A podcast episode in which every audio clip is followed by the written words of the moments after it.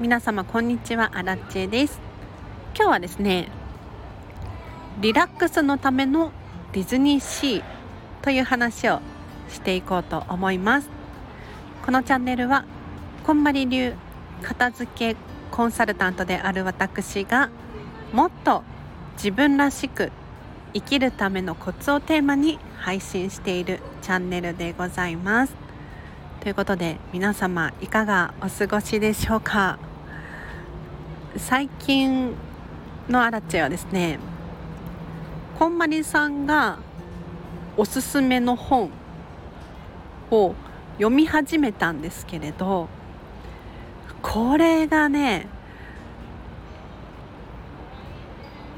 読めなくてもうどうしても読めなくて私は多分読み切れずに手放しちゃうかなっていう感じですごいショックなんですよ。実は最近こんまりさんとこんまりコンサルタントでランチ交流会っていうのがあったんです。でその時にこんまりさん殿堂入りの本をご紹介くださったんですけれどすぐに買ってね手元に届いたんですよ。これがもうどうしても読めなくて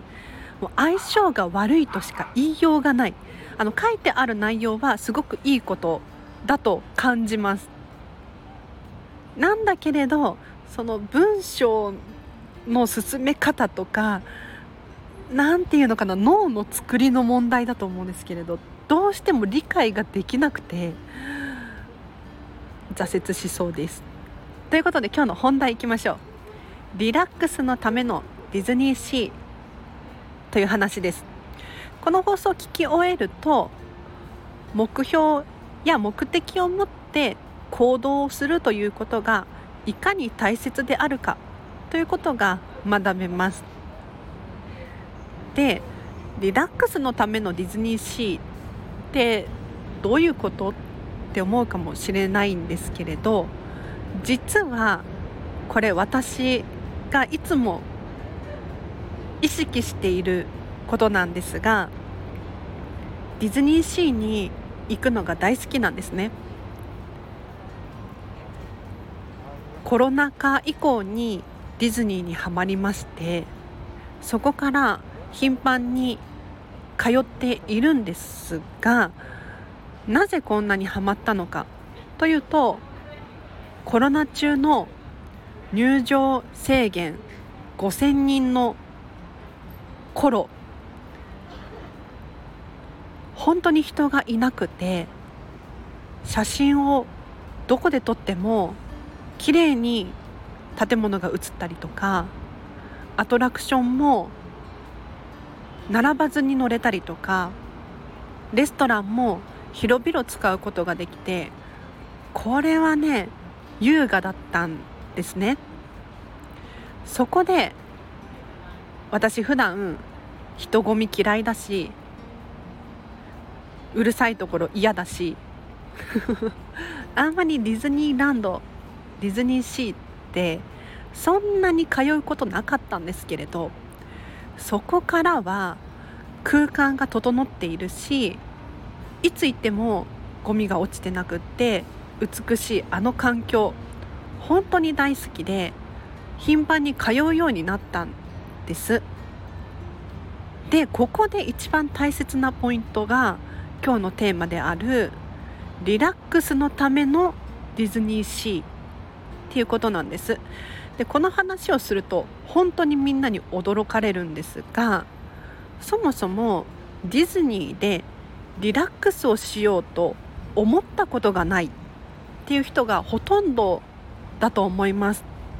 パークに行ったらねやっぱりパークのチケットも高いので元を取らなきゃいけないじゃないですか。アトラクションにどれだけ乗れるかショーをどれだけ見れるかあとは美味しそうなね食事いっぱいありますよ。何を食べるのかどうやってパーク内を回るのかこういうことがね重要視されていてまさかディズニーシーでリラックスができるなんていうふうに思う人って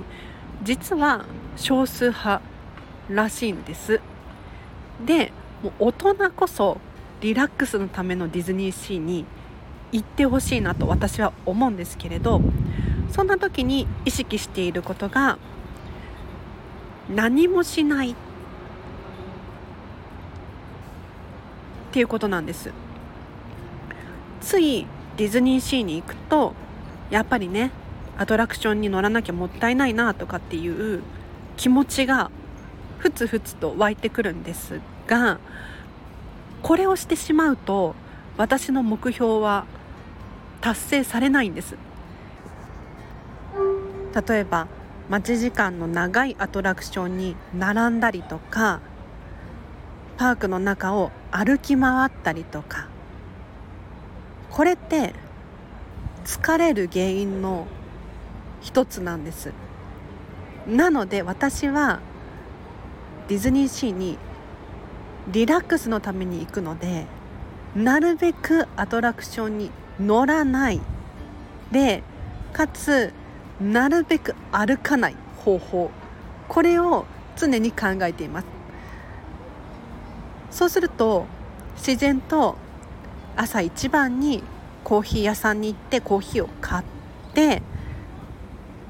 景色の美しい場所に移動しそこでゆっくりコーヒーを飲んだりとかお昼の時間はずらして人混みを避けて静かなテラス席でビールを飲んでみたりとかそんなことをしております。なのでもし皆さんが何か行動をするということがあると思うんですけれどそんな時はまずはじめに目的目標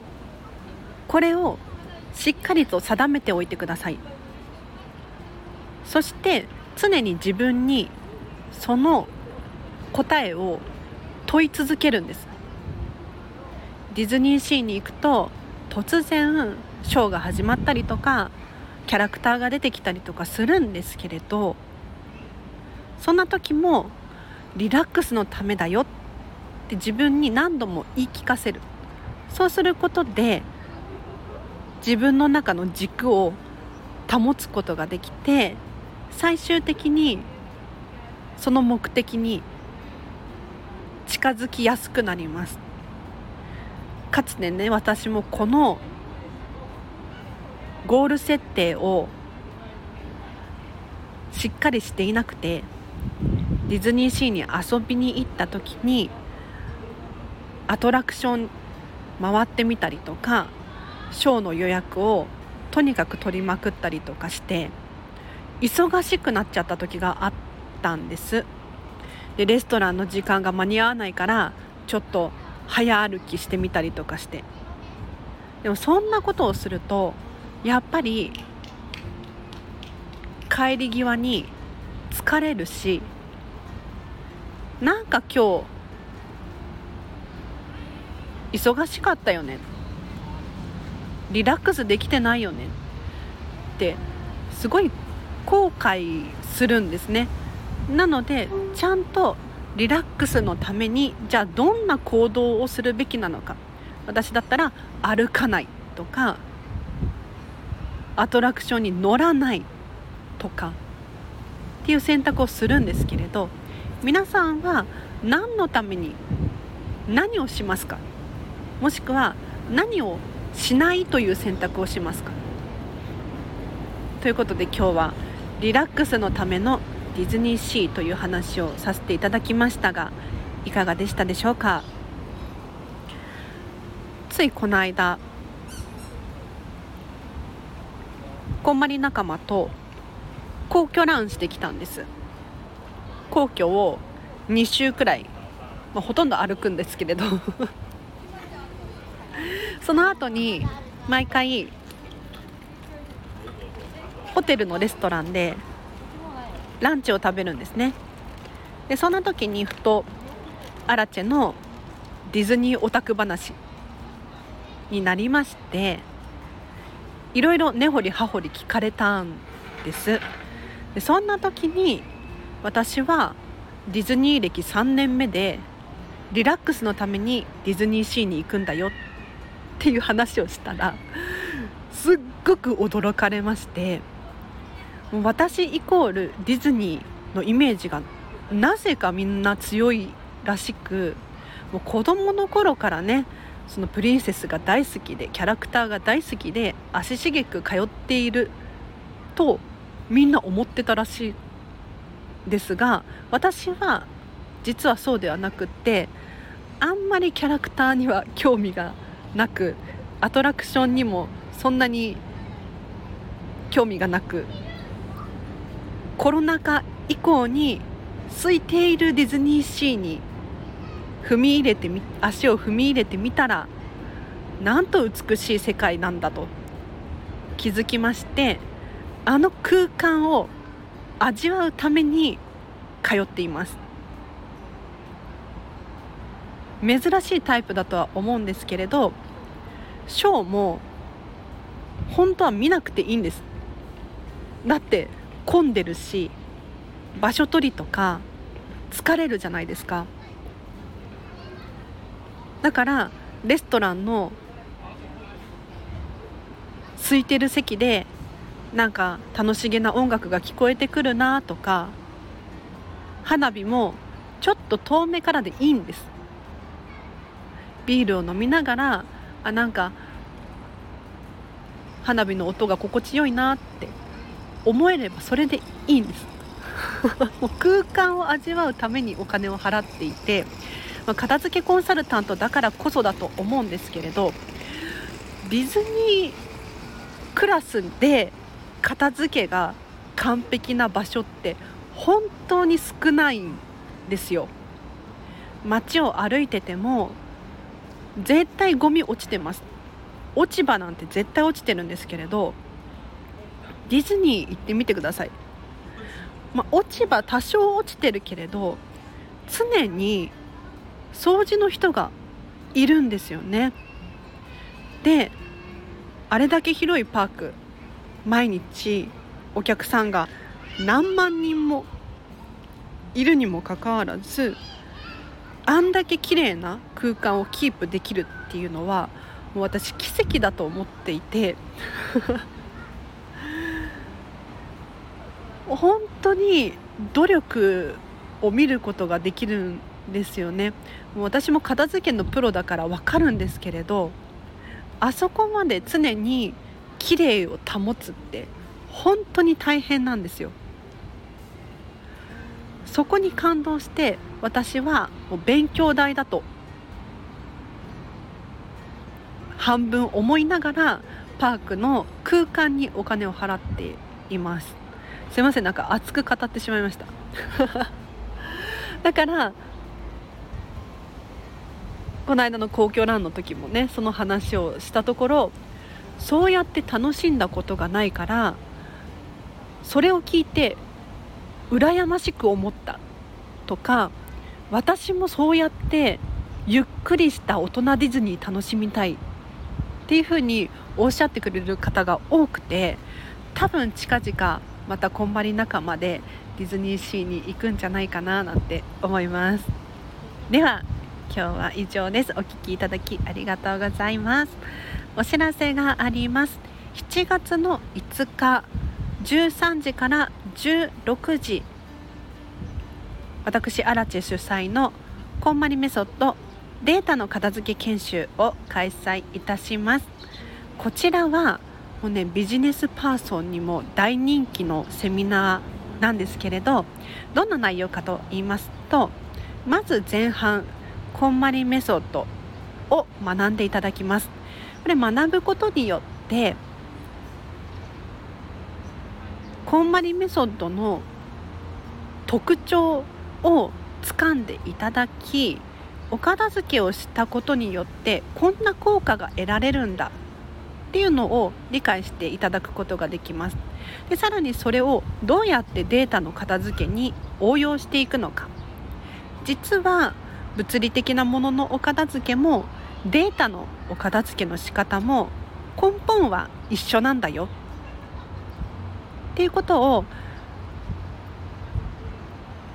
学んでいただきます。でその後後半実践編です。だいたい1時間半くらいなんですが皆様お手元のスマートフォンやパソコンタブレットなどを実際にお片付けしましょう。常に私が見ているので手を動かしてみてわからないなって思ったことは私に質問をすることができます。なのでかなり片付くと思います。あの自己流でお片付けをするのと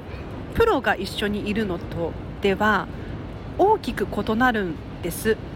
で皆さんもおそらく経験があると思うんですがやはりね自分の実力よりもレベルの高い人から教えてもらった経験ってたくさんあると思います。そうするとプロは近道を知っていたりとかそういう時はこうした方がいいよっていうのをたくさんパターンを持ってるんですよね。なのでもうスポーツだったりとかお料理だったりとか習い事ってたくさんありますけれどお片付けも自分で本を読んで調べてっていう風にやるよりも誰かが常についてくれて直接アドバイスをもらう。もしくは自分で目で見て理解する。誰かのお家に伺った時にあこの収納いいなって思った経験ありません？そのイメージです。これいいなっていうのをたくさん増やすとお片付けも本当に早く終わるのでちょっとでも気になる方いらっしゃいましたら詳細はリンク貼っておきます。お申し込みもそちらからできますのでぜひそちらに飛んで見てみてください。あとお知らせフェムパスさんでウェブ記事を書いております。フェムパス片付けで検索していただくかリンク貼っておきますのでこちらもチェックしてみてください。昨日確かねまた新しい記事が出たんじゃないかなと思うんですけれど私もまだチェックしてなかった。なんかね担当さんから昨日新しい記事出るよなんていう話が来てたような来てなかったような。ちちょっとチェックしてみてください。私もこれからチェックしてきます。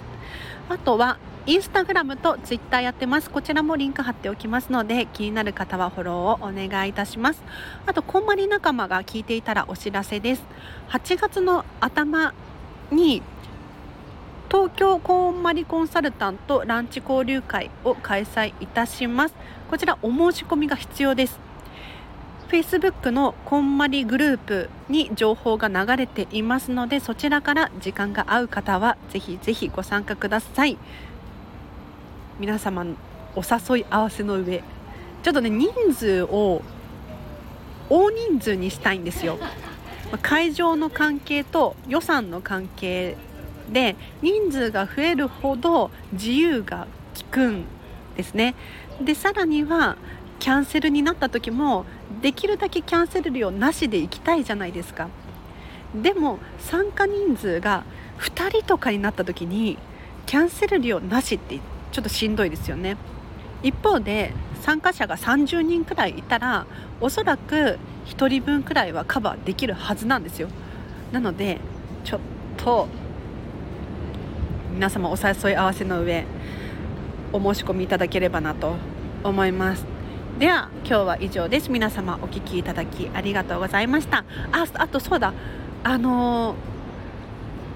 ー、知らない間にこのスタンド FM のアラチェのお片付け研究所総再生回数が8万回を突破いたしました。ありがとうございます。気づいたらね8万100とか200とか。確かもう全然超えてたんですけれど。嬉しいですね。でこの総再生回数って何かっていうとおそらく1クリック1再生カウントだと思うんです。だから最後まで聞いてないっていう方もいると思いますし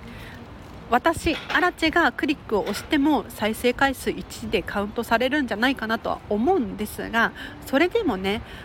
合計で8万回アラチェのチャンネルがクリックされたっていうことは本当に嬉しくって続けてきてよかったなと。皆さんがいるからこそ私も続けてこれるし私も徐々に成長しているなっていうのも感じられて嬉しいです。なので近々8万回再生突破ありがとうライブ配信なんていうのをね計画しておりますので初めましての方とかいらっしゃいましたらこのチャンネルフォローしていただいてまた聞いてくださるととっても嬉しいです。では今日は以上です皆様お聴きいただきありがとうございました。あお仕事のお問い合わせもお問い合わせリンク貼ってあります。では明日もハピネスを選んでお過ごしください。あらちでした。バイバイ。